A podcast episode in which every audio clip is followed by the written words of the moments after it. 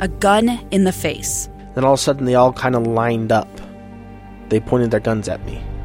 And this is the point where I thought, I'm going to die today. Started two years of horror for an American in Venezuela. They said, You need to give us your phone and get ready because you're coming with us. I'm Becky Bruce, and I spent a year researching and piecing together Josh and Tammy Holt's story about their ordeal in a notorious prison. That's when everything started to turn bad. We had another pound on the door. Boom, boom, boom. And there was the police once again. You can binge all of the episodes of Hope and Darkness on KSLPodcasts.com or wherever you get your podcasts.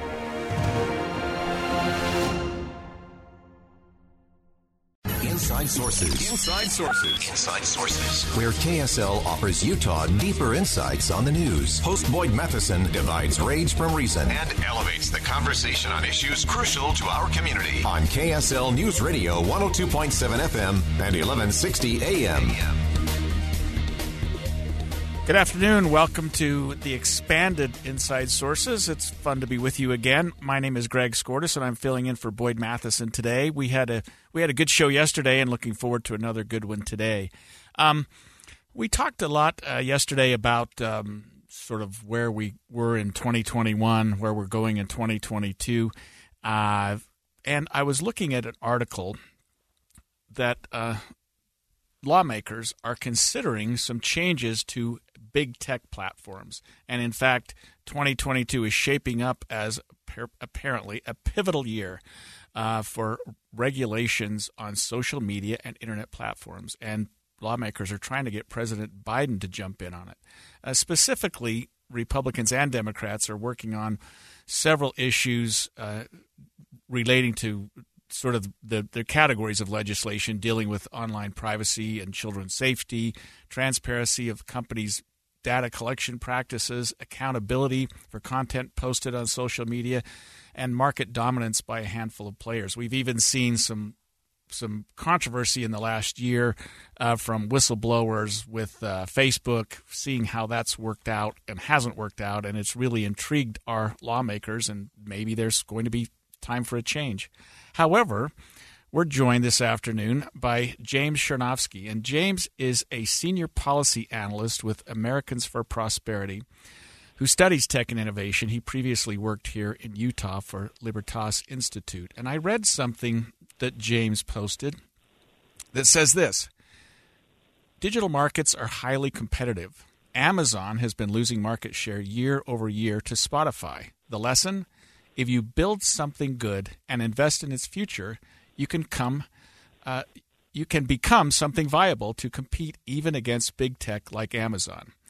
Uh, Mr. Czerniawski, it's nice to have you with us today. Thanks for having me, Greg.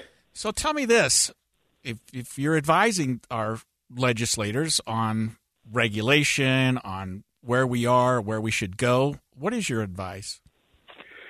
Yeah, I think especially right now, there's there's a lot of interest in, in technology and innovation policy questions, and there's obviously a lot of frustration towards technology platforms and companies and wanting to try to hold them accountable for things that they're doing or failing to do. And while that's understandable, I think that lawmakers, uh, broadly speaking, have been missing the mark on the federal level when it's trying to target uh, subjects like antitrust legislation or other uh, areas as well. Um, and the primary reason is that right now, for the past 50 years, we've had the consumer welfare standard driving a lot of this antitrust conversation where the focus is ultimately on, on you and me, the consumer. And what we're seeing right now is a big push towards something that would make us more similar towards what we see in Europe, where the priority might not necessarily be on that and it might be more arbitrary in nature. And I think that right now, the biggest thing that's difficult for people to see is lawmakers and even regular people alike is just how competitive the digital market space is um, because it is. It's highly competitive. Even though we know these big household names, they're not necessarily guaranteed uh, their spot and dominance by any stretch of the definition. So they have to be constantly uh, innovating. Otherwise, they're going to be suspect to possibly losing market share. So in my tweet, I was talking about how Amazon had been losing market share year over year to Shopify.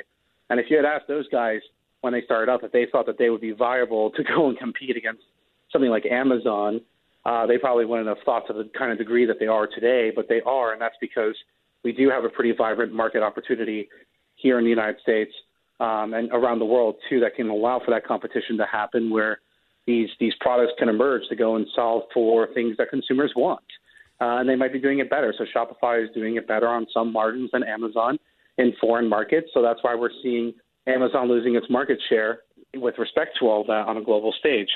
So I think, again, when we're looking at this issue, it's just about how do we make sure that we are encouraging competition and innovation without killing the golden goose that has basically brought so much economic prosperity for American companies as well as American consumers over the past 50 years. And that's really the, the core question that I think lawmakers should be focused on instead of trying to just punish, uh, you know, particular actors because they might not like how they're behaving or what they're failing to do in a particular day.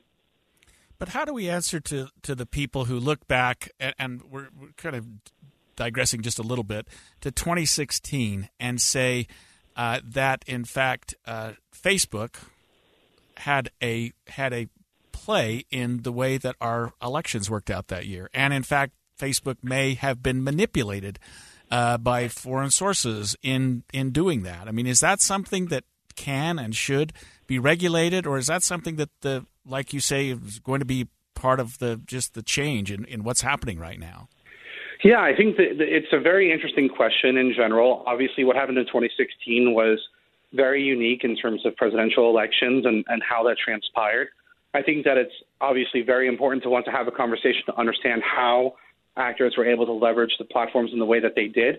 But the question becomes again, when you're looking at the government wanting to regulate this space, what is the intended outcome that you're trying to achieve here, and does your legislation actually achieve that? Is the two two questions that kind of matter here.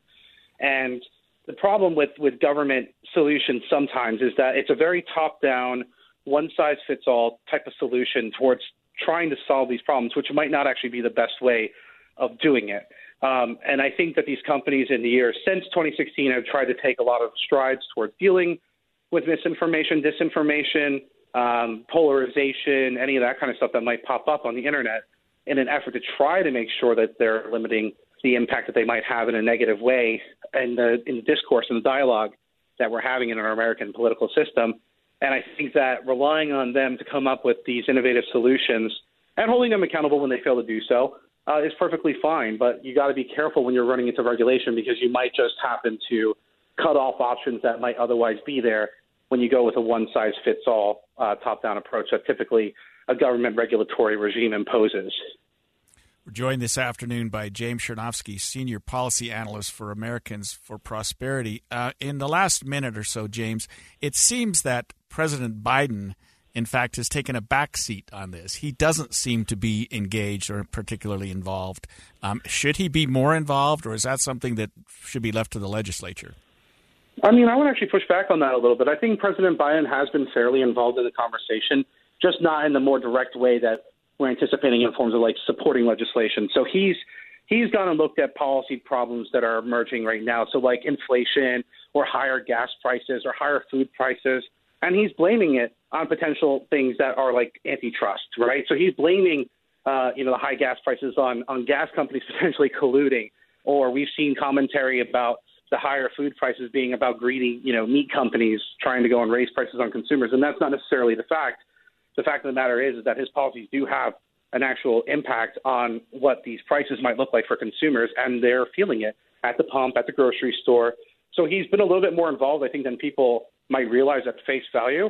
I would personally recommend trying to stay out of that conversation as much as humanly possible and let that conversation develop and, and you know proceed organically that way, we can go and try to address those those concerns that people have, um, whether it's with antitrust or these other uh, subjects that people are interested in when it comes to big tech, big technology companies.